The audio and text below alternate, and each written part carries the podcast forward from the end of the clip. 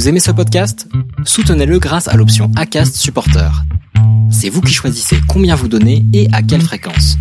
Cliquez simplement sur le lien dans la description du podcast pour le soutenir dès à présent.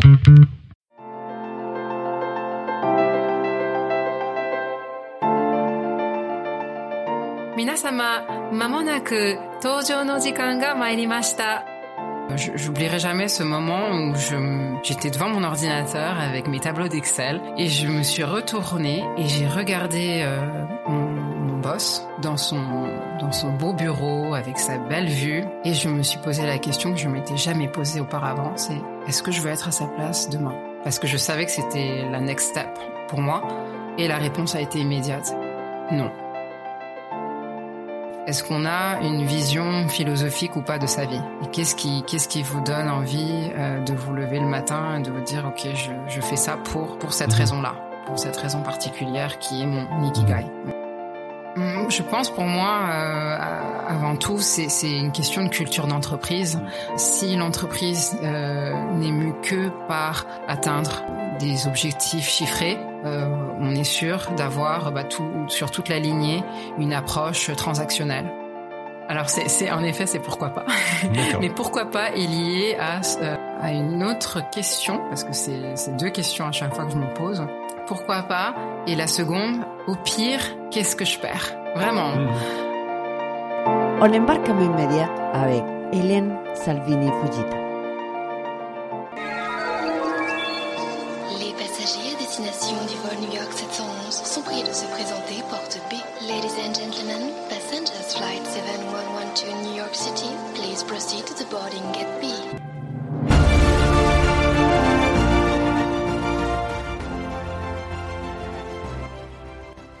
Et si la vie n'était juste qu'une succession d'opportunités et de choix Nous sommes la somme de nos expériences.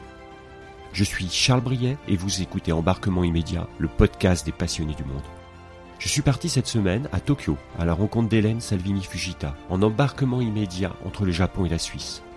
Spécialiste du retail du luxe, comédienne à Londres, animatrice à la NHK, représentante des grandes marques du luxe au Japon, fondatrice de son cabinet de conseil Hélène Sways, Hélène va vous inspirer tout au long de cet épisode riche en apprentissage. On revient ensemble sur son parcours, on échange sur la culture japonaise, la recherche de sens, le fameux ikigai, la relation client à l'heure du digital et la culture d'entreprise, l'importance de l'intuition, mais aussi son expérience théâtrale. Alors attendez-vous à apprendre et à être inspiré. Hélène Salvini Fujita, merci de nous recevoir chez toi. Alors pour commencer, l'évocation même de ton nom est déjà un appel au voyage. Je te laisse nous expliquer tout ça. Oui, bon, alors bonjour Charles, bonjour à tous. Euh, oui, alors c'est très simple. Euh, mon père est franco-italien, lui-même donc euh, un mélange entre la France et l'Italie, et puis ma mère japonaise. Euh, voilà, donc ils m'ont prénommé Hélène, ça fait très français. c'est Hélène en japonais, phonétiquement, mais j'ai aussi un prénom japonais qui est euh, Yoriko. Voilà, Ok, c'est très joli. merci. Et qui veut dire? Alors, euh, ma mère a choisi ce prénom qui est en fait le, le sien. Euh, il s'écrit avec des kanji, donc des caractères chinois, euh, qui signifient dans le droit chemin. D'accord. Bon, bah c'est beau. Espérons que tu sois dans le droit chemin. Ah oui, alors euh, il est pas très droit mon chemin, il est Non. très en zigzag, mais j'ai- j'ai bien une direction. Oui. D'accord. Avant, avant d'aborder ton parcours, t'as été actrice, t'as été, t'as travaillé à la télévision japonaise, je crois. Oui. Tu as une carrière dans le, dans- une carrière surtout dans le retail euh, du luxe. Euh, on, on y reviendra, que ce soit chez, chez Louis Vuitton, chez Dior ou, ou chez Hermès. Comment, est-ce que tu peux nous expliquer ton, ton parcours et, et, et ce voyage, puisque tu étais entre la France et le Japon, je crois, pendant, pendant ton, ton enfance? Oui, tout à fait. Je suis née à Paris et puis à l'âge de 4 ans, euh, nous sommes partis à Tokyo pour euh, cette année, donc en famille. Et c'est tout ceci donc euh, dans la deuxième moitié des années 80.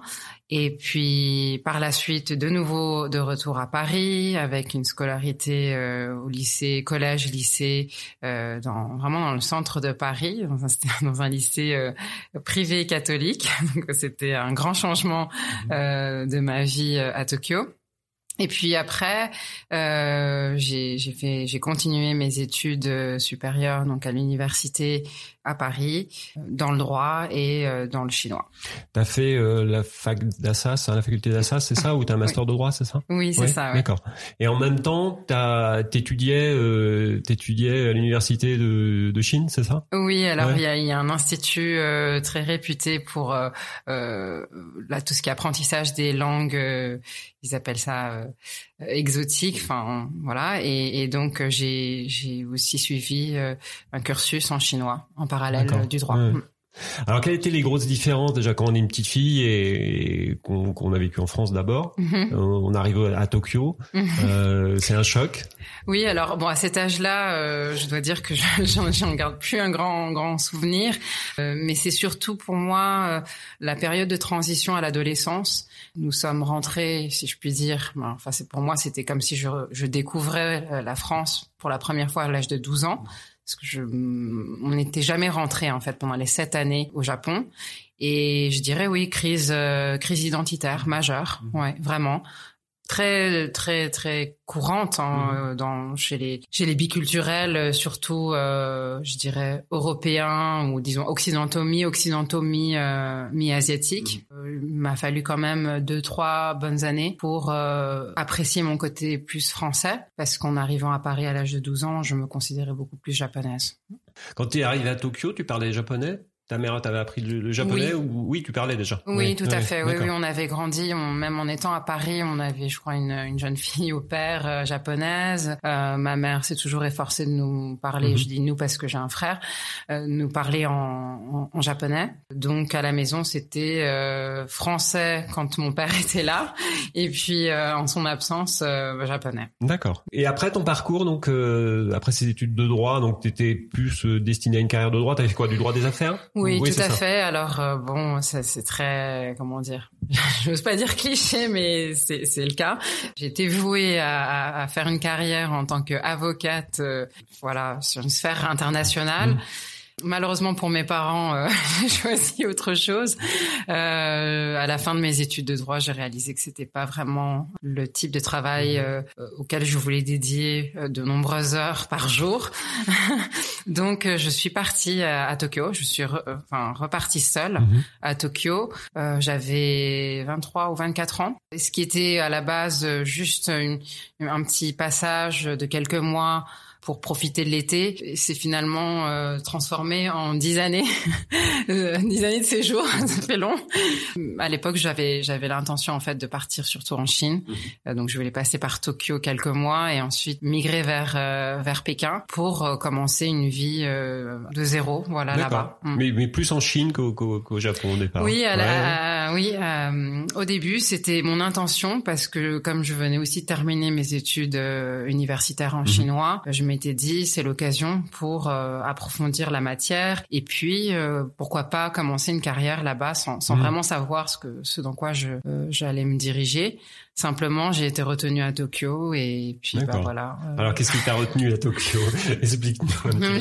J'étais stagiaire au début dans un magasin de luxe et puis cette maison en fait m'a proposé un poste mmh. voilà et le poste m'a paru intéressant. En fait, il m'a surtout paru intéressant parce que j'ai vu la possibilité d'apprendre beaucoup de choses. Et c'était pas un poste qui pré, qui me préexistait. Mhm. C'était, il avait été créé à ce moment-là j'ai tout de suite senti ce potentiel mhm. euh, d'apprentissage. Donc là, c'était quoi? C'était Dior déjà à l'époque? Oui, c'était chez, c'était chez Christian Dior, mhm. euh, donc les, la filiale japonaise. Et puis c'est la curiosité qui m'a qui m'a fait euh, rester. Donc là, t'avais quel poste Alors donc euh, mon diplôme de droit et de chinois euh, en poche.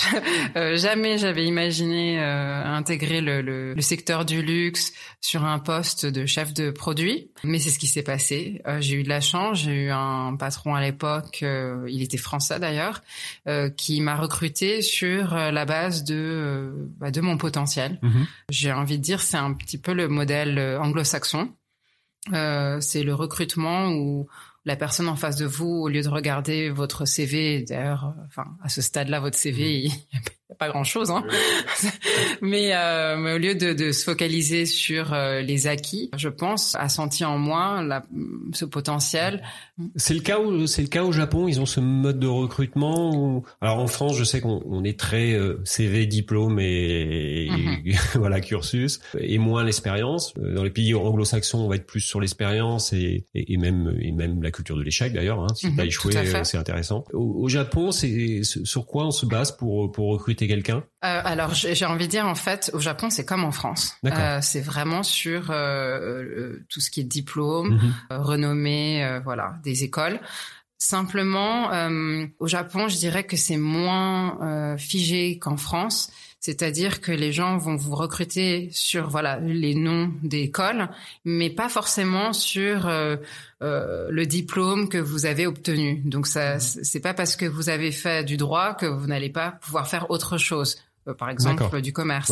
Et, et, là, je trouve que c'est quand même un peu plus dans l'esprit anglo-saxon où les gens vont. Euh, les passerelles sont autorisées? Et mhm. on va plus regarder l'expérience ou en tout cas la formation et la manière dont a été formée la personne au niveau mental et au niveau apprentissage. Tout à fait. Que, que, que, le diplôme en lui-même et, les, le contenu quoi. Oui, oui. Moins moins sur euh, des, des acquis vraiment tangibles mais plutôt sur euh, un jugement mhm. euh, de la personne comme étant quelqu'un euh, qui sait réfléchir et analyser. Mhm. Et...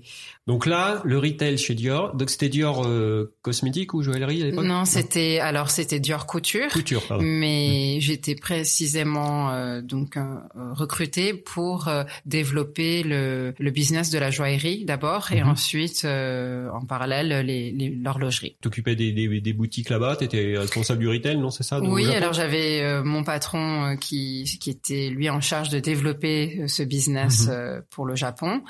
En, charge avec lui des magasins, c'est-à-dire des équipes de, de boutiques, que de la partie mhm. Euh, plus euh, production, si je puis dire, enfin à distance, mais c'est-à-dire euh, les commandes de collection, le réassort du stock, et puis les lancements, mhm. surtout de, de, chaque chacune des nouvelles collections. C'était très varié, et, mhm. et à l'intérieur de ça, j'avais aussi la partie formation. D'ailleurs, quand je pense à ce que je fais aujourd'hui, ça me fait sourire de repenser à ma deuxième journée au sein de cette maison j'ai mon patron de l'époque qui m'a demandé, euh, écoute Hélène, euh, euh, toi-même tu n'as pas été formée, mais j'aimerais que tu formes une équipe avec laquelle on va travailler à Osaka demain. Mhm pour un événement client et cette équipe euh, n'a jamais vendu de joaillerie avant. Mhm. Donc on y, on y reviendra. Mhm. Tu as, créé aujourd'hui euh, une société de, de, de, formation de coaching spécialisée dans le retail et, dans le luxe, hein, que ce soit mhm. la, relation client, le management. Tu Tu t'occupais de combien de boutiques là au, Japon à l'époque? Il y avait combien de magasins? Euh, C'était variable, mais une dizaine, oui, ouais, ouais, tout à fait. Ouais. donc là, donc tu as continué cette expérience. Après je me suis posé la question euh, est-ce que je veux vraiment continuer dans cette mhm. voie? Parce que initialement, je l'avais pas vraiment choisi. C'était c'était une proposition qu'on m'avait faite. C'est de l'opportunité. C'était tout à fait ça, une opportunité. Hein. J'ai, je, je vais dire quelque chose d'un peu euh, invraisemblable, mais j'ai jamais moi moi-même, je n'ai jamais envoyé de CV de ma vie. J'ai jamais procédé comme ça. D'accord. C'est, je sais pas ce que c'est que, de, que de, de, de, faire la démarche. Mhm parce que je n'ai jamais été en fait dans cette posture de, de, de recherche, mais plutôt, je dirais, de rencontre. J'ai eu cette chance-là. Mhm. Euh, mais c'est aussi, je pense, euh, saisir des opportunités. Mhm. Voilà. Est-ce que tu, tu, tu crois à ce facteur chance alors? Moi, j'ai une philosophie sur la chance qui est un peu, qui est un peu différente, mais je crois beaucoup plus au, à ce que tu, tu, tu vas mettre en place mentalement, à ce que tu vas mettre en place dans ta vie, mm. et qui font en sorte qu'il y a des opportunités qui vont, qui, qui se créent, et, après c'est des trains, il faut monter dedans ou on monte pas dedans. Mais tu as eu beaucoup d'opportunités, mais qui sont liées à des rencontres, qui sont liées à, à des choses que, que tu as semées un petit peu quand même? Ou tu trouves que c'est vraiment des facteurs que des facteurs chance? Alors mm, pour moi euh, c'est c'est comme euh, c'est comme pour toi. je, je, je, conçois pas la chance comme étant quelque chose euh, voilà qui vous qui vous tombe dessus. Mhm. en fait, pour pour moi, c'est une analyse a posteriori où je me dis j'ai su saisir une opportunité. Mhm. Je pense que pour tout le monde, il y a sans cesse des opportunités qui, qui, qui voilà, qui traversent votre chemin, mm. et c'est la capacité de savoir les saisir ou pas. Euh, c'est comme ça que je le, c'est Mhm. comme ça que je le vois. Ouais. Ouais, complètement, Mm. complètement. Donc là, une petite période où tu t'es posé des questions, comme tu t'es posé beaucoup de questions au cours de ta carrière à certains moments. et, et là, une remise en question et, et te dire, voilà, est-ce que est-ce que je veux continuer euh, ou est-ce que je fais autre chose? Alors euh, pour Ouais. moi, je me suis même pas posé la question de est-ce que je veux continuer ou pas. Mhm. En fait, au moment où euh, j'oublierai jamais ce moment où je j'étais devant mon ordinateur avec mes tableaux d'Excel et je me suis retournée et j'ai regardé euh, mon, mon boss dans son dans son beau bureau avec sa belle vue et je me suis posé la question que je m'étais jamais posée auparavant, c'est est-ce que je veux être à sa place? Est-ce que je veux être à sa place demain? Parce que je savais que c'était la next step Mhm. pour moi. Et la réponse a été immédiate. Non. Ouais. Là, c'était même pas le cœur qui parlait, c'était tout le monde, la tête et le cœur, Mhm. euh, euh, voilà, euh, ensemble. Je me suis retournée, j'avais mon écran en face, et là, tout d'un coup, je me suis dit, mais vraiment, c'était en anglais que je me souviens, je m'étais dit, mais what the hell I'm doing here? Alors, qu'est-ce que, excusez-moi hein, le- le- l'expression, mais qu'est-ce que je fous ici? Mhm.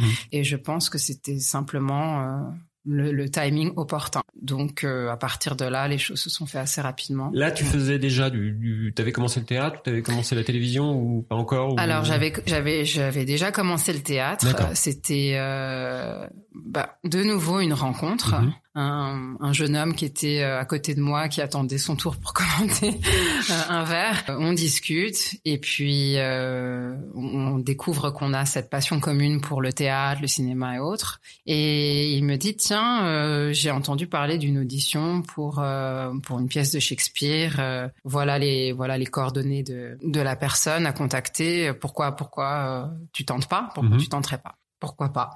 Why not? Pourquoi Voilà. pas. Le, le pourquoi pas va revenir souvent, je crois. Ah Oui, On en parlera ça, tout à l'heure. Oui. Et donc, euh, donc je me suis rendue à cette audition euh, sans préparation. C'était d'ailleurs le lendemain, je crois. Et puis j'ai décroché euh, le rôle principal, euh, euh, voilà, dans cette pièce. T'as eu le rôle principal, alors que t'avais pas fait de formation à l'époque, si? T'en avais fait un peu? Euh, j'avais j'avais fait un petit peu de formation théâtrale à. Paris, mais quand euh, j'ai entre l'âge de 12 et Oui, 15 enfin, ans, voilà, enfin c'était ouais. vraiment pour le fun. Ouais. Et là, euh, je, je me suis présentée, puis j'ai dit bah voilà, je, je, veux- je, je- en fait j'étais surtout enthousiaste à l'idée de faire une audition. Mhm. Et d'ailleurs, c'est ça qui a fait qu'ils m'ont que, que l'équipe m'a retenu, le jury m'a retenu. Ils m'ont dit il y avait cette énergie qu'on a vue chez personne Mm. d'autre. Et je pense que au-delà de la peur de ne pas être choisi ou, ou la peur simple de, de se présenter face à, à un- voilà des membres de- d'un jury, j'étais surtout euh, dans une énergie positive et, et dynamique de Et tu vois, c'est ça qui est intéressant, c'est l'énergie qu'on déploie en fait, Mm. ou enfin cette énergie qu'on va déployer, qu'on voit pas forcément, qui nous fait une comme une forme d'aura, mais voilà, qui nous donne une énergie, peu importe ce qu'on fait. Euh, à partir du moment où on est où on est motivé, ou à partir du moment où c'est quelque chose qui nous plaît, et, et, et c'est quelque chose qui transcende en fait. Hein. Mm. Ouais. C'est vrai, Ouais. ouais. C'est, je, je pense que pour moi, euh, dans tout ce que je fais, je, je cherche toujours le plaisir. Mhm. Du théâtre, donc t'avais arrêté dur complètement? Oui, alors Ouais. j'ai. T'avais décidé de faire une, de- d'essayer de faire une carrière de, de au théâtre ou? Alors j'avais 29 ans à l'époque quand euh, j'ai, enfin en tout cas j'ai quitté, j'ai décidé de quitter le monde corporate parce que c'était Mm. c'était ça aussi euh, la réflexion Oui, c'était à pas ce moment. c'était pas dur. Hein. Non, Quand tu voyais ton patron dans son bureau, c'était le monde corporate. En fait, voilà, hein, c'est ça, hein. exactement. C'est c'est tout à fait ça. Euh, C'était de me dire, euh, j'ai 29 ans, euh, what next? Et, et dans le what next, je me suis dit, si je tente pas, je vais le regretter toute ma vie. Mhm. Et donc, j'ai décidé à ce moment-là de me lancer dans une carrière artistique. C'était mon rêve euh, d'enfance. Mhm. Et puis, euh, bah, comme je, de toute façon, j'avais préparé le terrain. Tu me posais la question tout à l'heure, euh, est-ce que la chance, c'est pas euh, ce que tu, tu prépares pas en fait un Mhm. Oui. peu ta chance Mhm. Et, et c'est vrai. Au final, je peux pas nier que euh, voilà, j'ai- je suis pas, je me suis pas lancée comme ça euh, com- complètement à zéro, si je puis dire. Et donc, euh, et donc à 29 ans, je me suis dit, euh, if not now, then when Mhm. Si si c'est pas maintenant. euh, bah, Ça ça viendra jamais. Ouais, voilà. Et puis euh, j'ai eu des expériences euh, sur les plateaux de théâtre, euh, pareil entre euh, Paris, Tokyo et Londres. Et voilà, j'ai fait des comédies musicales, Là, des tu apparitions à la tu télé. t'épanouissais? Oui, complètement. alors en fait pour moi ce qui a été vraiment euh, marquant, c'était euh, surtout ce, ce changement radical euh, de passer de cette vie corporate, donc vraiment euh, avec la routine. Alors, on dit 9 to 5, mais moi c'était plutôt euh, 9 to 9 ou 9 to 12, quelquefois même, enfin minuit quoi, parce qu'au Japon on travaille de longues heures. Euh, mais c'était aussi de passer de ce statut de manager reconnu euh, avec euh, bah, tout, ce- tout ce qui va avec, c'est-à-dire le salaire, euh, la carte de visite, euh, les déplacements en classe affaires, euh, les avantages en nature. C'est important, c'est important au Japon. Oui, bien Hein, sûr. Le oui, oui. positionnement social est très important, euh, peut-être plus que dans d'autres pays. Ou- Oui, oui, je dirais, euh, bah, ça dépend qui vous côtoyez.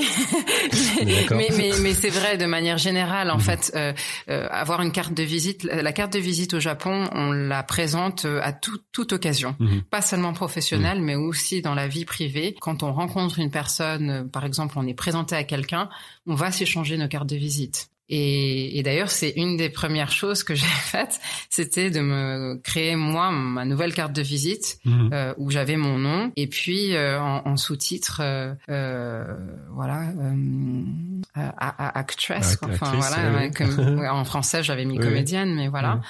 Qu'est-ce que théâtre t'a t'a appris sur toi Comment, comment aujourd'hui tu t'en sers alors le, le saut en fait que j'ai fait du, du corporate vers cette euh, carrière artistique m'a fait réaliser à quel point j'ai il était difficile euh, à ce stade de revenir à euh, un état un peu brut. Euh, je choisis vraiment ce mot brut parce que euh, quand on quand on est dans le monde professionnel, on on se on est dans un rôle, mais c'est ce rôle un peu plus contrôlé. Euh, on contrôle euh, ses gestes, ses paroles, son comportement en général. On, on essaye d'être voilà d'être euh, pro. Et là, euh, à travers les cours de théâtre et puis même euh, à travers simplement les, les missions que j'ai pu avoir, euh, je, je me suis rendu compte qu'il fallait qu'en fait je j'enlève tout- toute cette partie euh, self control euh, et que je sois plus dans l'instinct, voire dans l'intuition. Et ça, c'était très très difficile, vraiment. Le mot n'est pas fort si je dis que c'était une forme de mise à nu, Mhm. euh, mais c'est une forme de reset et de retour vers l'enfance, en fait, de qui on est.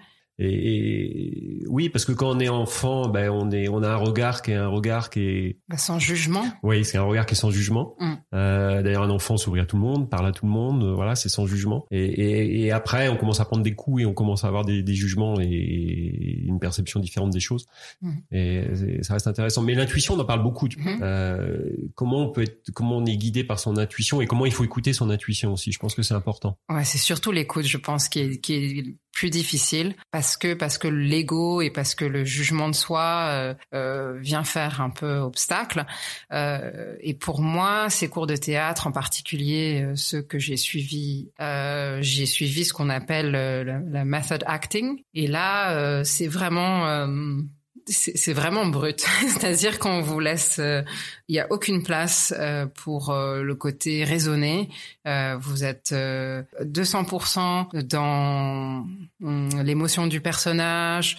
Et donc ça, j'ai trouvé, j'ai trouvé l'exercice particulièrement difficile du fait que bah, j'avais été formatée, hein, c'est vrai. Alors euh, formatée non seulement culturellement parce que bah, j'avais ce côté japonais où on est beaucoup euh, dans la retenue. Dans Et- la retenue, on n'exprime pas forcément, on n'exprime pas ses, ses, ses, ses émotions, enfin, en tout cas pas à Oui, on- l'extérieur. En tout oui. cas, hein, voilà, c'est des choses qui sont qui sont de l'intime. Oui, tout à fait. Et puis c'est même euh, considéré, euh, enfin l'expression de sentiments forts, euh, c'est considéré comme euh, comme un comportement irresponsable en Mhm. fait. Ouais, tout à Mhm. fait. Et puis euh, et puis par ailleurs, j'ose dire que aussi une, une forme de de formatage lié à mes origines sociales qui ont fait que l'exercice de, de lâcher prise et puis euh, de pouvoir jouer des personnages euh, aux antipodes de, de, de qui vous êtes a été particulièrement difficile. Mhm. Ouais. Mais, en même temps, c'est difficile et en même temps, on voit dans tout ton parcours, c'est ce qui te plaît, euh, de te mettre en danger et, d'aller chercher autre chose. Oui, alors l'une des raisons aussi qui m'a motivé de, quitter le monde du corporate, c'est que j'avais souvent cette frustration de sentir que je, n'utilisais que certains, vraiment des aspects très limités de, de ma personne. Alors intellectuelle, mais aussi euh, euh créative. En ce qui me concerne, en tout cas, j'ai un peu du mal avec euh, tout ce qui est routine. Euh, J'aime bien quand euh, quand je suis confrontée à euh, bah, différents défis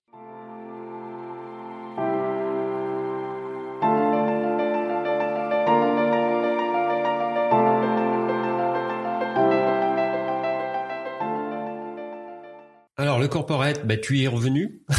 oui, malgré tout. Oui. malgré tout, donc t'as fait. Alors, t'es parti du corporate, t'as été sur des, des carrières plus artistiques, et puis euh, et puis t'es revenu sur le corporate. Alors, pourquoi tu y es revenu? Alors j'ai fait donc trois années euh, où je m'étais concentrée sur euh, cette carrière artistique. J'ai eu plusieurs opportunités euh, dont je garde euh, très bons souvenirs. Surtout le dernier projet qui était à Londres où j'étais au théâtre avec des acteurs professionnels sur notamment une pièce où j'avais le rôle principal.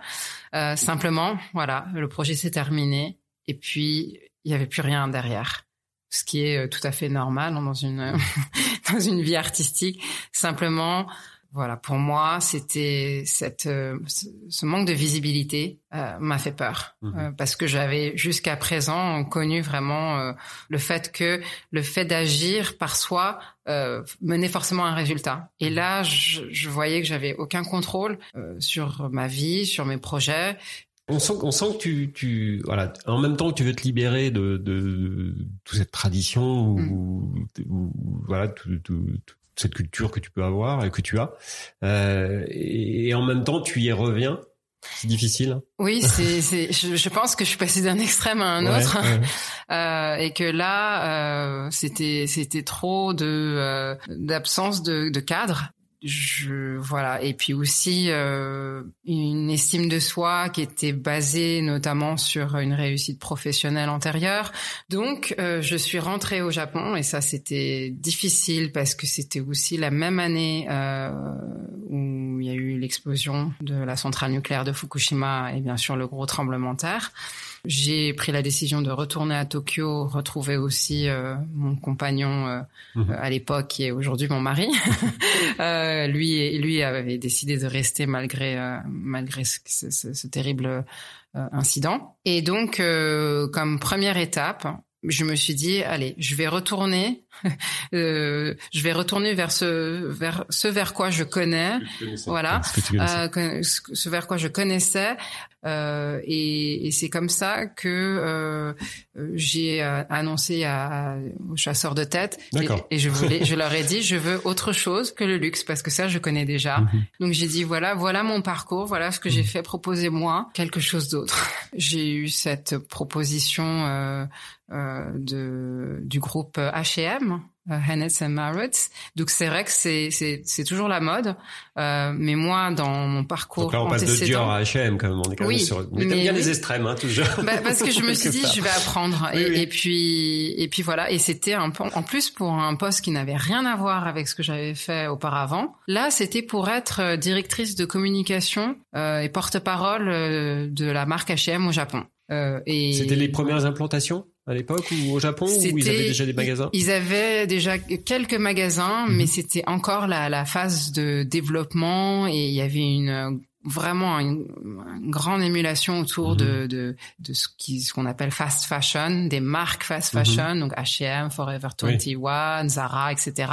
Donc il y avait vraiment le spotlight sur euh, ce modèle économique. Euh, dans, oui, avec des collections toutes les tous les 15 jours. Enfin, voilà, exactement. Ouais. Oui, oui. Ouais. En fait, c'était surtout plutôt par, euh, de la curiosité par rapport mhm. à, à, une culture d'entreprise euh, assez unique. Mhm. Enfin, selon moi, euh, elle, comment, elle comment elle se traduit? Alors, donc, je pense que tout le monde sait, mais c'est c'est c'est une boîte suédoise. Oui, Et euh, ce que j'ai vraiment apprécié en contraste avec mon expérience euh, chez Dior, c'était ce côté très ouvert. Tout le monde était ensemble. Des open space. Des, euh, des open space, mais aussi très colorés. Mhm. et, et donc en plus, on avait des, des îlots et puis il y avait la musique. euh, on pouvait mettre la musique qu'on voulait euh, Mhm. dans son îlot. Euh, il y avait une cu- cuisine euh, toujours euh, bien fournie. Mhm. euh, En termes de management, ça se traduisait comment? Alors, euh, c'était donc bon, c'était la filiale Japon. Euh, moi, j'étais, je reportais directement auprès de la de la CEO locale, qui était elle-même mixte. Mhm. Elle était euh, donc euh, euh, américano-japonaise. Mhm. C'était, un management assez simple. Euh, les décisions se prenaient très rapidement et Mm. c'est là où on comprend la différence. Il n'y a pas de tergiversation. C'est ok, qu'est-ce qui va pas, qu'est-ce qu'on fait? Et bam, le lendemain c'est Oui, c'est oui. déjà mis en C'est action. problème solution et Voilà. ouais ce qu'on trouve euh, ce qu'on retrouve euh, ce que j'ai retrouvé en Norvège ou ou ce qu'on trouve en Suède d'ailleurs hein, Mhm. qui est une réunion et à la fin de la réunion on en a pris une décision je crois que c'est Ouais. c'était dans ce cadre-là Oui, tout Ouais, à fait. J'ai- J'ai j'ai beaucoup apprécié cette Mhm. efficacité et puis ce, comme on dit en, en anglais, euh, le côté no bullshit. Euh, Mm. Voilà, c'est euh, c'était très focus action et, et on comprend le Mhm. résultat aussi en magasin, pourquoi les collections changent si Mhm. vite et les choses sont implémentées de manière euh, rapide et efficace. Le travail euh, était dense euh, et puis j'ai je portais plusieurs casquettes euh, à la fois communication interne, externe, porte-parole, euh, management de, cri- de crise, et puis euh, tout- toute l'orga- l'organisation des événements, euh, presse, clients. Et, et là, je me suis retrouvée de nouveau à faire euh, euh, du 9h, 10 heures du soir euh, au quotidien. et là pour le coup c'était pas euh, à la Scandinave hein, pour le coup parce non, que- non, non, Oui, oui. oui, oui. Et d'ailleurs, Ouais. je, je, je, je cache pas que euh, quand euh, quand ils m'ont proposé le poste, je l'ai accepté parce qu'ils mettaient beaucoup en avant euh, la culture du work-life balance Mhm. euh, à la du, justement à la Oui, nordique. Et c'était le cas pour pour ma ma, ma, ma boss qui elle partait à 17 heures. Et que même si nous on restait plus tard, là je là je me suis dit non ça me correspond pas. Euh, c'était pas un, un manque de résilience, mais simplement une évidence pour moi. euh, ok, je sais comment ça fonctionne, je sais ce que je peux en apprendre, euh, je sais ce que j'aime dans le travail d'équipe. Mais par contre, rester assise, euh, donc physiquement, voilà, rester assise devant un ordinateur euh, du matin jusqu'au soir, euh, ça, ça me- ne me correspond pas. c'est quoi c'est le voyage qui te démange? C'est un esprit de liberté quelque part? Non, mais simplement, euh, le, encore une fois, le sentiment d'être limité à une case. Je me suis dit, euh, fini le corporate, Mm. euh, je, je sais faire, euh, je sais, je, je vois les, les pros and cons, voilà, les, les avantages et les inconvénients. Mais pour moi, les inconvénients sont, à l'époque en tout cas, m'ont paru plus importants. Donc, j'ai décidé, ok, il faut partir, il faut, faut prendre son envol, il faut faire les choses soi-même. Et, et j'ai commencé, j'ai recommencé parce que je le faisais déjà après Dior en parallèle de, de, de- de mes activités artistiques. Tout ce qui est conseil Mhm. en, en marketing, euh, voilà, pour euh, des marques étrangères au Japon. Euh, donc là t'étais indépendante? Oui, à ce moment-là ouais, est-ce que est-ce que c'est le fait d'être salarié qui te qui te bloquait? Non. Parce qu'on se- dans ton parcours, en fait, à chaque fois, tu t'es retrouvé salarié, tu t'es retrouvé un petit peu bloqué quelque part. Non, et, et c'était pas plus épanoui en tant qu'indépendant, peut-être. Est-ce que c'est la, la recherche de la liberté ou c'était pas ça? Alors, je me suis posé la question, bien sûr. Euh, je me suis demandé si j'avais un problème avec l'autorité, et c'est pas du tout le cas. Euh, J'aime trop la diversité Mhm. pour, euh, en fait, correspondre à un poste, Mm. uniquement un, un seul poste. En fait, je pense que c'est surtout ça. Donc là, autonome, euh, à Tokyo toujours, hein, Oui. au Japon. Et là, tu représentais, euh, c'était c'était des missions de conseil pour les, les marques qui voulaient s'implanter au Japon. C'était Oui, ou ça qui étaient déjà qui étaient mais qui implantés. personne euh, euh, pour vraiment s'occuper du marketing. Mhm. Voilà, des expériences comme ça, un peu inédites. Et après, euh, un départ de, de, de Tokyo? Oui, euh, après dix années à Tokyo, Ouais. euh, le sentiment euh, d'avoir un peu fait le tour. Je, j'anticipais le fait que rester plus longtemps euh, allait rendre euh, cette séparation plus difficile. Mhm. Donc euh, j'ai pris les devants en fait quand j'ai senti que je commençais vraiment à, à bien m'établir, avoir mon, mon réseau, avoir mes missions récurrentes et tout. C'est là où je me suis dit, il faut que je parte. Ok. C'est, c'est tout. Je sais que c'est très paradoxal, mais pour moi, c'est quand euh, quand on commence à surfer la vague que je, je- voilà, j'ai envie de, de commencer autre chose. Mhm. Euh, vous êtes venu directement en Suisse, c'est ça? Oui, tout Ouais. à fait. Tokyo, Ok. Genève. euh, Les, la première année d'installation ici, en fait, j'étais principalement encore à Tokyo pour terminer di- différents projets, notamment euh, une émission euh, télévisée que je présentais là-bas. Et là, encore une fois, c'était... Oui, c'est vrai qu'on est passé euh, rapidement sur ça aussi, mais c'est vrai que tu présentais. Moi, je me souviens quand on s'était rencontrés, tu, tu, Oui. tu présentais une émission au Japon Oui. et, et sur le cinéma japonais. Oui, alors euh, c'était c'était euh, une émission euh, mensuelle euh, pour la chaîne NHK World. Mhm. C'est un peu le en- entre guillemets le, CNN euh, oui, oui. Et, et c'était pour faire la promotion du cinéma japonais, voilà, avec euh, un peu comme maintenant, Mhm. c'est-à-dire que moi j'étais dans le rôle de de la Le journaliste. voilà, de la présentatrice. Et puis je recevais chaque mois euh, une personnalité pour euh, discuter euh, des sorties et puis aussi des classiques Mhm. et selon une thématique. J'étais aussi interprète, Mhm. donc j'avais des missions où j'ai eu l'opportunité de- de- d'être interprète pour euh, euh, Joël Robuchon. Mhm. Euh, ou pour des actrices comme euh, Nathalie Portman. Belle expérience. Oui, bah c'est surtout ça en fait. C'est au-delà de du job. Mhm. Comme bah c'était pour moi euh, le choix, il venait toujours et il se faisait toujours par cette motivation hum, de découverte, euh, de d'être Il y a l'interprète. une opportunité, on y va. Une opportunité, on y va. Oui, c'est En ça. fait, t'as- t'as pratiquement jamais refusé d'opportunité. Euh, si, Si, quand même. Ah. si quand même, si quand même, mais mais mais de manière générale, oui, Oui, je oui. dirais à à, à 80%. Euh, je, mon mon mode de pensée, c'est pourquoi pas. J'oublierai jamais. C'était euh, j'ai eu cette cette image dans ma tête. Je me suis dit, euh, je veux plus, le- je veux plus une vie selon un, selon le CV. Mhm. Je veux plus, voilà. euh, Ce, Là, tu serais dans l'incapacité de faire un CV aujourd'hui. Je crois euh, avec franchement, ce serait compliqué. Ouais. Bah alors c'est pour ça, euh, ce serait en fonction de du job. Je j'éliminerais des choses et je mettrais des choses plus en avance, mais ce serait certainement pas linéaire. Mhm. Ouais, certainement pas. complètement, Mm. Complètement. Donc là, euh, Genève, on passe de Tokyo à Genève. On est, on est sur un gros choc quand même culturel. Oui, alors en même temps, bon, c'est pas comme si euh, je découvrais euh, voilà la, la culture occidentale la européenne. Oui, je suis d'accord. Euh, c'était, je dirais, le choc, il a été plus euh, au niveau densité humaine, parce que Tokyo, c'est dans les heures de pointe, si je puis dire, c'est 25 millions euh, de, de, de, de personnes dans la ville, et puis ici, ben, on est 600 000.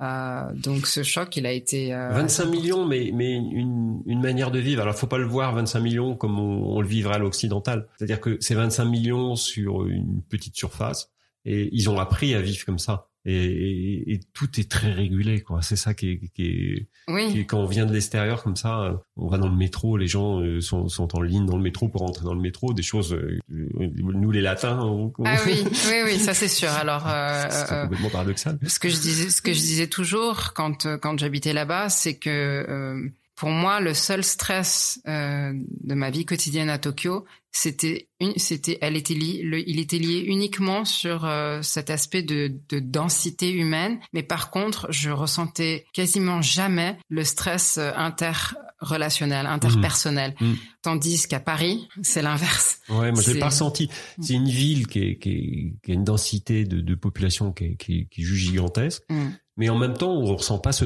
ce stress comme on peut le ressentir à Paris. On peut on peut avoir des jardins, on peut ressentir même une certaine sérénité dans certains endroits. Oui, tout à fait. Parce que les gens sont conciliants, euh, recherchent l'harmonie, Ouais, l'harmonie euh, communautaire. Si je... Parce que encore une fois, euh, c'est- monoculturel. Tout le monde a l'habitude. Vous voyez, c'est depuis l'enfance. Donc, comme on a l'habitude, on n'a pas du tout ce ressenti de, de, de devoir et de rigueur et de et, et là. Bah, c'était encore une fois une opportunité qui s'est présentée. Une, une, une des marques euh, de luxe avec laquelle j'avais travaillé au Japon m'a présenté à une agence spécialisée dans la formation euh, retail et c'est comme ça que j'ai que je me suis euh, tournée vers la formation retail. Ce qu'on appelle la formation retail, c'est tout ce qui est formation en vente, en management, Mhm. c'est ce qu'on on, on nomme aujourd'hui du soft skill Mhm. euh, versus hard skill qui est plus euh, dans la, la connaissance. Oui. Euh, voilà. Je l'avais déjà fait en fait au Japon, euh, donc je me je me suis dit euh, pourquoi pas, pourquoi pas? Et puis ben là ça, ça fera cinq cinq années et demie. Je travaille principalement en tant que formatrice et coach en, en vente, en relation client et en management d'équipe. Donc là, tu as travaillé pour qui? Tu travailles, tu travailles, tu travailles pour Hermès, c'est ça? Euh, Alors aujourd'hui, c'est c'est l'un de mes clients, en effet. Euh, mais j'ai eu euh, des missions pour euh, Chanel, mhm. Saint Laurent, mhm. enfin diverses maisons horlogères et joaillères.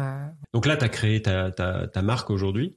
Oui. Hein, ça, ça, fait quoi un an? Même pas? Même pas, même pas. non, c'était euh, l'été dernier. L'été dernier. Oui. Donc euh, il y a à peu près sept, sept mois, euh, j'ai décidé de de me brander. j'ai décidé de, voilà de mettre une, une, voilà ma petite touche mhm. euh, suite à, à, suite à mon expérience. Euh, j'ai donc appelé euh, mon agence Helen's Way. Mhm. Euh, j'ai décidé de, de, mettre mon nom dessus parce que parce que je j'ai le sentiment que c'est très personnel euh, et aussi parce que mes clients euh, m'ont souvent dit que voilà ce qu'ils aimaient c'était Helen's Way. c'était ma façon de faire. voilà qui qui est différente. C'est ce qui fait la différence, oui complètement. Je dirais ma particularité c'est essayer d'apporter aux clients une solution de d'excellence opérationnelle, mhm. donc à la japonaise, mhm. avec euh, avec ce côté euh, bah, ce qu'on appelle la French touch. Mhm. Voilà cette excellence japonaise avec cette French touch hein, qu'on va qu'on va mettre du luxe hein, qu'on va qu'on va mettre dessus. Comment tu tu, tu l'as défini Alors pour moi la French touch le l'avantage de la façon pas de faire, mais d'être euh, à la française, c'est l'art de la conversation. C'est euh, le savoir parler, une forme de savoir-être aussi. Et puis pour le Japon, euh, pardon, l'excellence opérationnelle à la japonaise, c'est plutôt le savoir-faire. Mhm. Combiner les deux pour offrir aux clients une expérience en magasin qui soit euh, de, de, très haute qualité. Mhm. Mm. En termes de service, le, c'est peut-être un des pays euh, les plus les, plus pointus sur le, service client. Euh, je sais pas quelle est ton expérience là-dessus. Hein. les États-Unis sont assez pointus aussi, mais sur une, autre approche. Hein, mais, oui.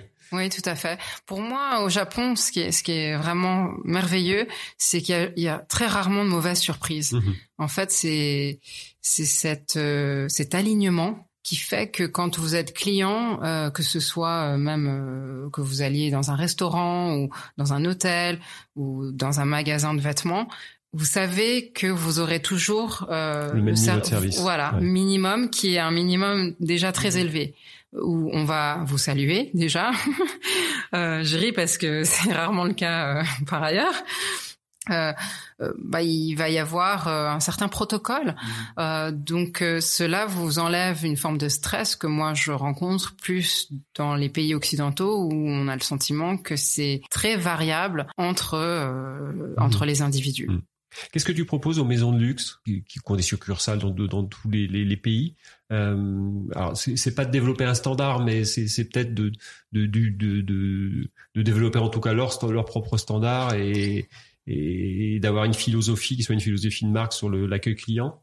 Oui, alors en général, les maisons ont déjà ça, mhm. euh, et quand euh, quand elles viennent euh, vers moi, c'est c'est plus pour euh, des besoins ciblés du moment où ils auront reconnu qu'il manque certains mhm. certains comportements plus adéquats dans l'expérience client. Donc à partir de d'un besoin spécifique, je vais leur apporter une solution mhm. qui dans la solution, en fait, je, mets, je ferai un, un mélange de euh, cette excellence opérationnelle à la japonaise mm. avec euh, ce côté euh, French touch. Est-ce que tu, est-ce que tu, tu, est-ce que c'est de retrouver une certaine standardisation quand même?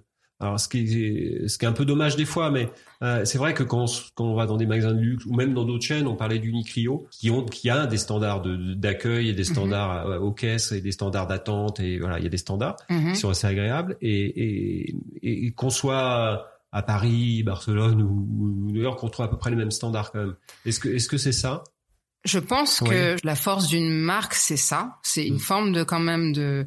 Alors, le mot standardisation euh, est souvent approché avec une, une connotation péjorative, mais pour moi, mais pas forcément. Non, je trouve que quand c'est bien fait, mm. justement, mais sans cadre, là, pour moi, c'est c'est l'anarchie et vous, Mhm. vous vous laissez trop de pouvoir à chaque individu, à son propre niveau, d'agir à sa à sa manière. Mhm. Et là, il y a un risque de euh, manque d'homogénéité. Oui, complètement. Alors Oui. que le client, lui, quand il va euh, dans un, même vous avez donné, enfin, t'as donné l'exemple du Niklo. C'est la force du Niklo, c'est que où qu'on aille, que ce soit à Barcelone ou à Paris ou à Tokyo, on peut retrouver une, un certain niveau de service, Mhm. euh, et, et c'est ce qui, c'est ce qui fait la force de la marque aussi. Tu parlais de, de, de l'exigence du service client à la japonaise. Comment tu pourrais le, le, le traduire? Euh, je pense que tout le monde a déjà entendu l'expression Kaizen, l'approche Kaizen, euh, qui a surtout été euh, connue euh, et étudiée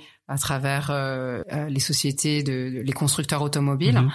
En fait, c'est ça. c'est la- c'est l'amélioration continue. Voilà, Hein, c'est ça. Si on toujours. le définit, hein, c'est ça. C'est d'être Ouais. toujours dans des phases d'amélioration continue. Exactement, et de, de la recherche de l'efficacité, Mhm. euh, de l'optimisation du temps, de l'espace, euh, et, et donc il y a ce- pour moi cette euh, ce- ce- cette approche kaizen qui va aider non seulement bah, les équipes de vente, mais aussi Aujourd'hui, les clients ne veulent pas perdre leur temps et, et donc c'est vraiment l'efficacité, la rapidité, c'est, je pense, des, des facteurs indispensables dans, dans une expérience client de qualité. Mais, mais euh, bien sûr, cette approche-là ne suffit pas. Mhm. Il faut aussi euh, l'aspect humain qui vient euh, équilibrer la balance et qui va apporter cette valeur ajoutée par rapport euh, à un shopping en ligne, Mhm. qui justement a euh, toute la partie kaizen. Mhm. Oui, oui, complètement. Et, et c'est de pouvoir aller chercher, euh, alors sur cette approche client, alors on parle d'expérience client, euh, ce que ce que vit le client quand il rentre dans le magasin, est-ce qu'il ce qu'il en ressent, est-ce qu'il fait Mhm. qu'il va revenir ou pas revenir d'ailleurs. Quelle est la difficulté de, de, de former des, des cultures très différentes en fait? Parce que parce que tu travailles dans les Émirats, tu travailles euh, aux États-Unis, tu Mhm. travailles dans les pays européens, tu travailles au Japon, tu travailles en Chine, qui est encore très différent. Mhm.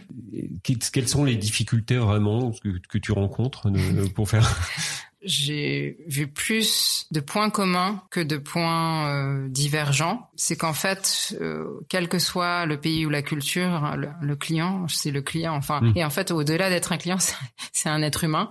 Et à partir du moment où on, on a la volonté de faire plaisir, de bien servir, on n'a pas forcément besoin d'outils différents. Mhm. Pour exemple, euh, quand j'ai des participants dans mes formations qui me disent euh, ah maintenant euh, moi je peux pas vendre aux chinois parce que je parle pas chinois. Alors je demande souvent euh, euh, est-ce que quelqu'un dans la salle possède un, un animal de compagnie? Do you have a pet? Et souvent bah il y a toujours quelqu'un voilà qui au moins une ou deux personnes qui ont un chat, un chien. Je leur demande mais comment communiquez-vous avec votre animal? Bah, je lui parle. je- Mais vous parlez la langue du chat Vous parlez la langue du chien. Bah Non, mais on se comprend. Je dis alors pourquoi est-ce que vous pouvez supposer que vous ne pouvez pas communiquer à un chinois alors que vous arrivez à communiquer avec votre animal de compagnie? Et là, oui, ils me regardent tous un peu euh, euh, surpris et, et puis aussi euh, se rendant compte que, que mon propos est juste et qu'en fait c'est surtout une question d'intention et que au-delà de, des barrières linguistiques et culturelles, l'intention, euh, elle, on, la ressent plus dans notre côté euh, intuition humaine. Mhm. C'est cette intention. Alors c'est ce qu'on va retrouver. euh, enfin, en tout cas, c'est ce que j'ai retrouvé moi au, au Japon. En fait, c'est c'est d'aller au devant de la demande d'un client. Mhm. C'est-à-dire que soit on est juste sur une expérience, enfin une relation client qui va être la relation client basique. Mhm. Euh, le client nous demande quelque chose et on lui répond. Ou soit on, on va devancer en fait, euh, on va devancer le, les besoins du client. On lui propose déjà une, une solution qui qu'il a, qu'il aura même pas exprimée quoi. Et clairement pour ça, euh, il y a une très belle expression en japonais qui, qui, qui s'appelle omotenashi. Et cette euh, culture de l'omotenashi, c'est exactement ce que tu viens décrire, c'est-à-dire euh, anticiper tout besoin et les satisfaire sans même que l'autre ne s'en rende compte. C'est ça. Et ça, c'est ça, c'est le summum, parce que on ne donne pas le sentiment à l'autre qu'on est dans une relation de transaction, mais simplement qu'on est là d'être humain à être humain. Euh, avec cette intention de faire plaisir, d'apporter euh, un sentiment de confort, et ça sans jamais rien attendre en retour. Ça demande hum, des compétences spécifiques. Alors, est-ce que c'est, c'est, il y a des formations, bien entendu, on peut faire monter les gens en compétences, mais est-ce que ça demande des compétences spécifiques? Est-ce que ça demande aussi, je pense, quand même un, un management spécifique? Parce que je, je, crois que les collaborateurs ou les, les, les, vendeurs dans des magasins vont pouvoir développer ça s'ils ont le management qui leur permet de le faire. Et s'ils ils ont l'organisation qui leur permet de le faire. Et si on leur laisse l'autonomie de le faire. Hum, je pense pour moi, euh, avant tout, c'est une question de culture d'entreprise. Mmh. Euh, si l'entreprise euh, n'est mue que par, comment dire, atteindre euh, des objectifs chiffrés, euh, on est sûr d'avoir bah, tout, sur toute la lignée une approche transactionnelle. Et c'est là où il faut euh, aller creuser plus profondément. c'est voir comment est-ce qu'on peut équilibrer entre ces objectifs euh, de, de, de chiffres, euh, les KPIs, et puis euh, l'idée de développer des relations et de comprendre que pour faire revenir des clients, il faut euh, plus que des tactiques de vente, mais aussi des, une, une forme d'intelligence relationnelle. Mm-hmm. Et ça, forcément, euh, si les gens qui sont, comment dire, sur des postes supérieurs ne montre pas l'exemple, c'est c'est plus difficile de convaincre euh, pas ceux qui sont euh, en front line, les mhm. ambassadeurs, c'est il est plus difficile de les convaincre à adopter cette euh, cette façon d'être parce que c'est pas un savoir-faire, c'est un savoir-être. Oui, complètement. Mhm. Mm. Donc le management doit lui aussi euh, être en phase avec ce savoir-être. cet état d'esprit. Il faut qu'on trouve l'alignement. Il faut qu'il y ait une vraie alignement. Moi, j'aime bien mm. cette notion d'alignement en fait sur la culture d'entreprise mm. euh, entre ce qui est dit et ce qui est fait. Parce que mm-hmm. pas, ça doit pas être juste une culture d'entreprise qui doit être marquée sur, sur, les murs, mais un alignement entre la direction, les managements et, et le collaborateur. Et là, on, là, on trouve, des, on arrive à faire des choses intéressantes. Ouais et l'appréciation de chaque individu pour qui il est, mmh. euh, au-delà de, au-delà de des résultats chiffrés, mmh. euh, mais mais juste plus un plus un équilibre vraiment où mmh. l'humain a quand même une certaine importance. Euh, ce que je constate euh, assez régulièrement, c'est le sentiment qu'ont les collaborateurs en magasin de d'être remplaçables. Et c'est sûr que si vous nous donner ce sentiment que euh, le rôle du vendeur euh, est, est, est, un rôle euh, sans grande importance et que bah, il peut être remplacé facilement. Là, vous ne développez du, pas du tout l'aspect humain la, et la partie savoir-être. Ça, ouais, tout à fait. et, et, donc, les, forcément, il y a une absence de, d'engagement vis-à-vis mhm. de, de, la, de la marque, c'est, un cercle vicieux. Et, donc, euh, une moindre attention auprès des clients de, de cette marque. Pour finir sur, pour finir sur cette, euh, cette partie-là, est-ce que le digital a changé le, la, la, la, relation client-magasin? Alors, je pense que oui, parce que le, client est très différent aujourd'hui qu'il y a même 5 ans ou 10 ans. Il, des fois, il passe... C'est vrai qu'avant, on, on, on venait en magasin, on avait une expérience client en magasin, on achetait en magasin. Aujourd'hui, le client il passe en magasin, n'achète pas forcément en magasin. Il va peut-être acheter sur Internet. Mhm. Ou il va peut-être aller sur Internet et il viendra acheter en magasin. Il n'y a plus vraiment de règles en fait. Hein. On est sur mm Qu'est-ce que ça a changé ou ce que ça a modifié sur euh, l'expérience client ou, la relation client-magasin hum, Ce qui est certain, c'est que c'est que voilà, le fait qu'il se soit omni-channel, euh, voilà, il, y a il y a la possibilité d'acheter euh, ailleurs qu'en magasin. Donc pour moi, ce qui est certain, c'est que sans valeur ajoutée, spécifique à ce qu'on appelle, enfin, le brick and mortar en anglais, donc vraiment euh, la, vente en magasin. Euh, L'e-commerce, on le voit chaque année, c'est des croissances euh, mhm. à, deux chiffres. Mhm. que l'intelligence relationnelle devient une compétence euh, plus importante que jamais. La valeur ajoutée, ça va être ça.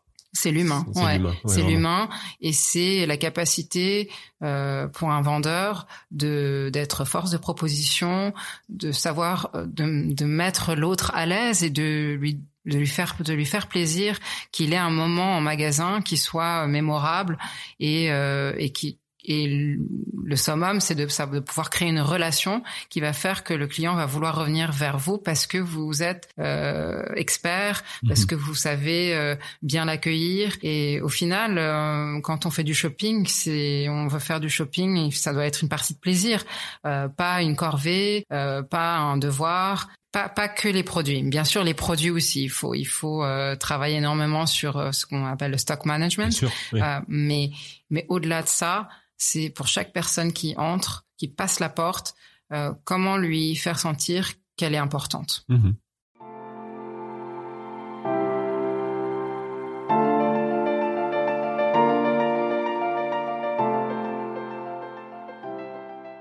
La passion, si on parle de, de, de passion, j'aime bien, j'aime bien revenir là-dessus. C'est un peu en japonais euh, l'ikigai. Ça, je sais pas si je le dis bien, mais euh, Ouais. c'est comment on peut le traduire? Oui, alors pour ikigai, c'est c'est pas forcément lié à, à, la notion de passion, mais simplement euh, euh, ce qui fait la raison de vie. Hein. On traduit Mhm. littéralement, c'est un petit peu ça. Je suis surprise, j'avoue, de voir comment cette expression assez euh, euh, commune au Japon euh, a pris son envol sur euh, au niveau international. Je pense que beaucoup de, de, de Japonais aussi, euh, surtout à Tokyo, devraient se poser la question de Mhm. l'ikigai, de leur ikigai individuel. Pff, J'ai pas forcément fait mes choix jusqu'à présent avec un ikigai euh, voilà clair et net. Euh, euh, je pense que ça fait longtemps voilà que j'ai que j'ai abandonné l'idée de- d'avoir un, un parcours linéaire, euh, logique, euh, avec toujours cette idée de euh, de, de, de promotion ou disons de, de, de réussite professionnelle liée à un, à un plus grand salaire ou à une Mais plus l'ikigai, c'est pas forcément ça, si? L'ikigai à la japonaise, c'est ça? Bah, non, non, non, Non, c'est pas forcément non, ça. Non, non, c'est plutôt euh, euh, c'est plus c'est plus holistique en fait. Euh, L'idée c'est de, de, de est-ce qu'on a une vision philosophique ou pas de sa vie? Mhm. Je dirais Ouais. que c'est plutôt ça. Et qu'est-ce qui qu'est-ce qui vous donne envie euh, de vous lever le matin et de vous dire ok je je fais ça pour pour pour cette Mhm. raison là. Ouais. Pour cette raison particulière qui est mon ikigai. Mhm. Mm. Je trouve que c'est un, un concept qui est un concept intéressant parce qu'on est dans une période où, où les gens se posent de plus en plus de questions sur le sens de leur vie, sur euh, le fait de, de il y a beaucoup de présentéisme en entreprise, euh, beaucoup de burn-out, il y a des gens qui, qui sont pas bien en entreprise mais qui y restent pendant 20 ans. Mm.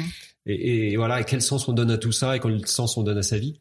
Euh, et on arrive peut-être à la fin d'une- vision de la société de la de consommation où, où on vous dit voilà il faut consommer, il faut ça, il faut ça, il faut ça pour être heureux. Mm. Et, et peut-être que de revenir à, une, à quelque chose d'un peu plus philosophique de sa vie, ça permet peut-être de d'être un peu plus épanoui, je ne sais pas. Oui, c'est, je, je, je- je constate que c'est la mouvance générale aujourd'hui. Je pense qu'on arrive, on est arrivé à un stade où les gens veulent retrouver une forme d'équilibre dans, dans, dans leur vie, euh, voilà, vue de manière holistique, où il y a peut-être un peu moins de, euh, de scission entre la part privée et la part professionnelle, et faire en sorte que bah, la part professionnelle ait euh, une raison d'être qui dépasse, euh, qui dépasse les besoins financiers et, et, et puis aussi euh, une forme de de satisfaction de l'ego sur le plan euh, de, de la carrière professionnelle. Pour de moi, je rencontre de plus en plus de personnes qui, comme moi, décident d'être indépendants. Mhm. Mais, mais quelque part, c'est, c'est la motivation vient en effet de cette, euh,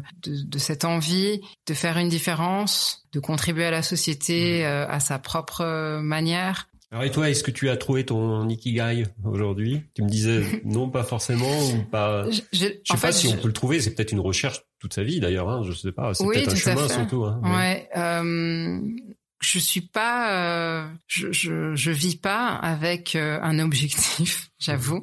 Euh, c'est pas mon mode de fonctionnement. Euh, je suis plutôt dans la spontanéité. Je me rappelle en fait de ce discours de Steve Jobs, euh, le discours de graduation speech à Stanford.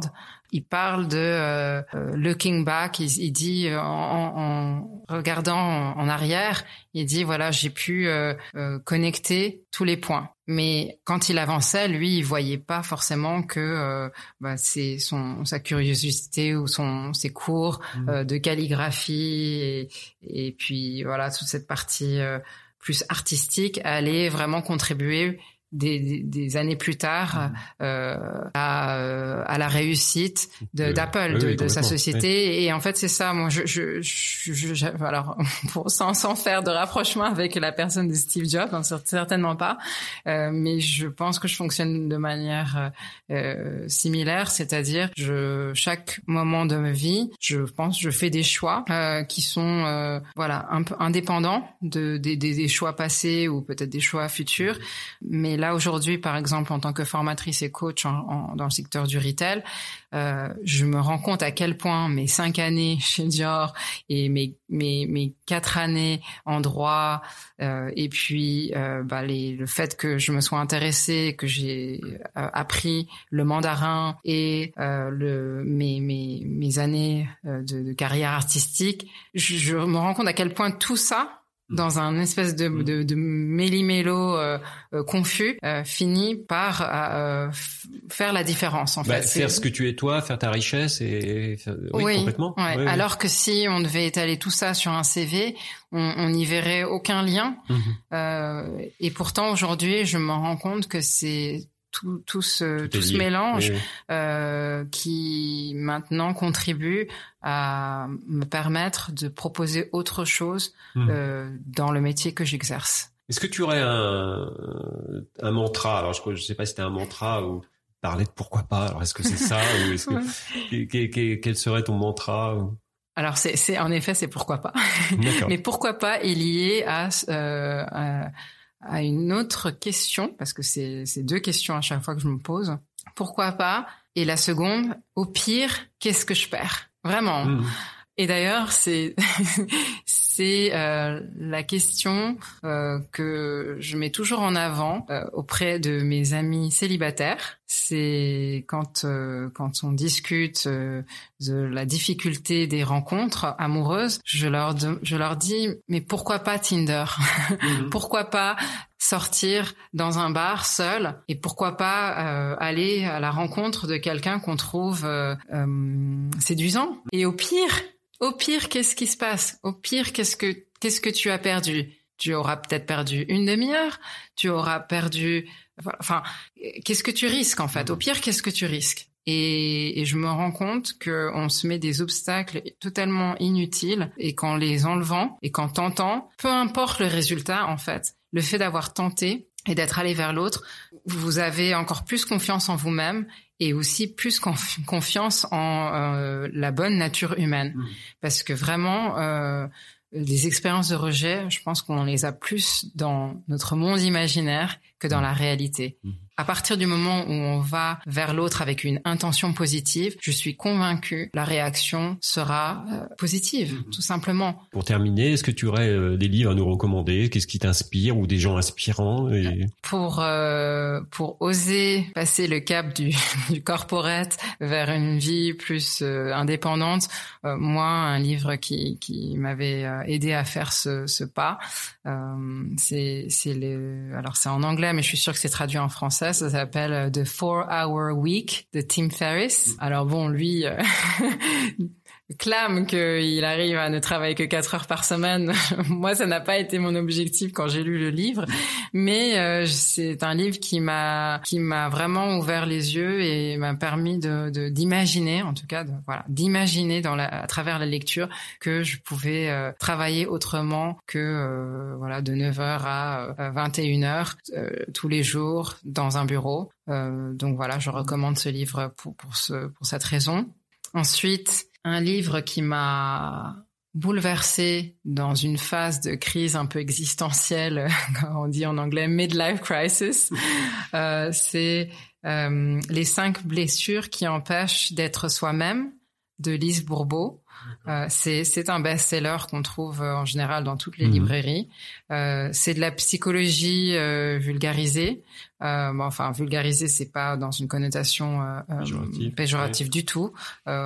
bien au contraire, cette cette psychologue a su très bien retranscrire comment dire des, des études, euh, des recherches qui ont été faites euh, depuis bien longtemps sur euh, euh les typologies de personnalité. C'est un livre qui m'a euh, qui m'a permis d'avoir encore plus d'empathie mhm. vis-à-vis mais de toute personne mhm. parce qu'à travers la lecture euh, de ce de ce livre, vous comprenez en fait les peurs et les les traumas qui se cache derrière euh, tout type de personnalité. Et donc, vous comprenez que bah, des personnes qui euh, ont peut-être euh, tendance à être très colériques ou qui vont avoir un côté très dominant, mais en fait, vous, vous comprenez que ça vient pas d'un mauvais fond, mhm. simplement euh, de, de, de, certaines peurs accumulées au travers de l'enfance, voilà. De blessures. Ouais, tout à fait, exactement. Et donc, depuis depuis que j'ai lu ce livre et que j'ai lu et relu et recommandé à beaucoup de personnes, euh, je,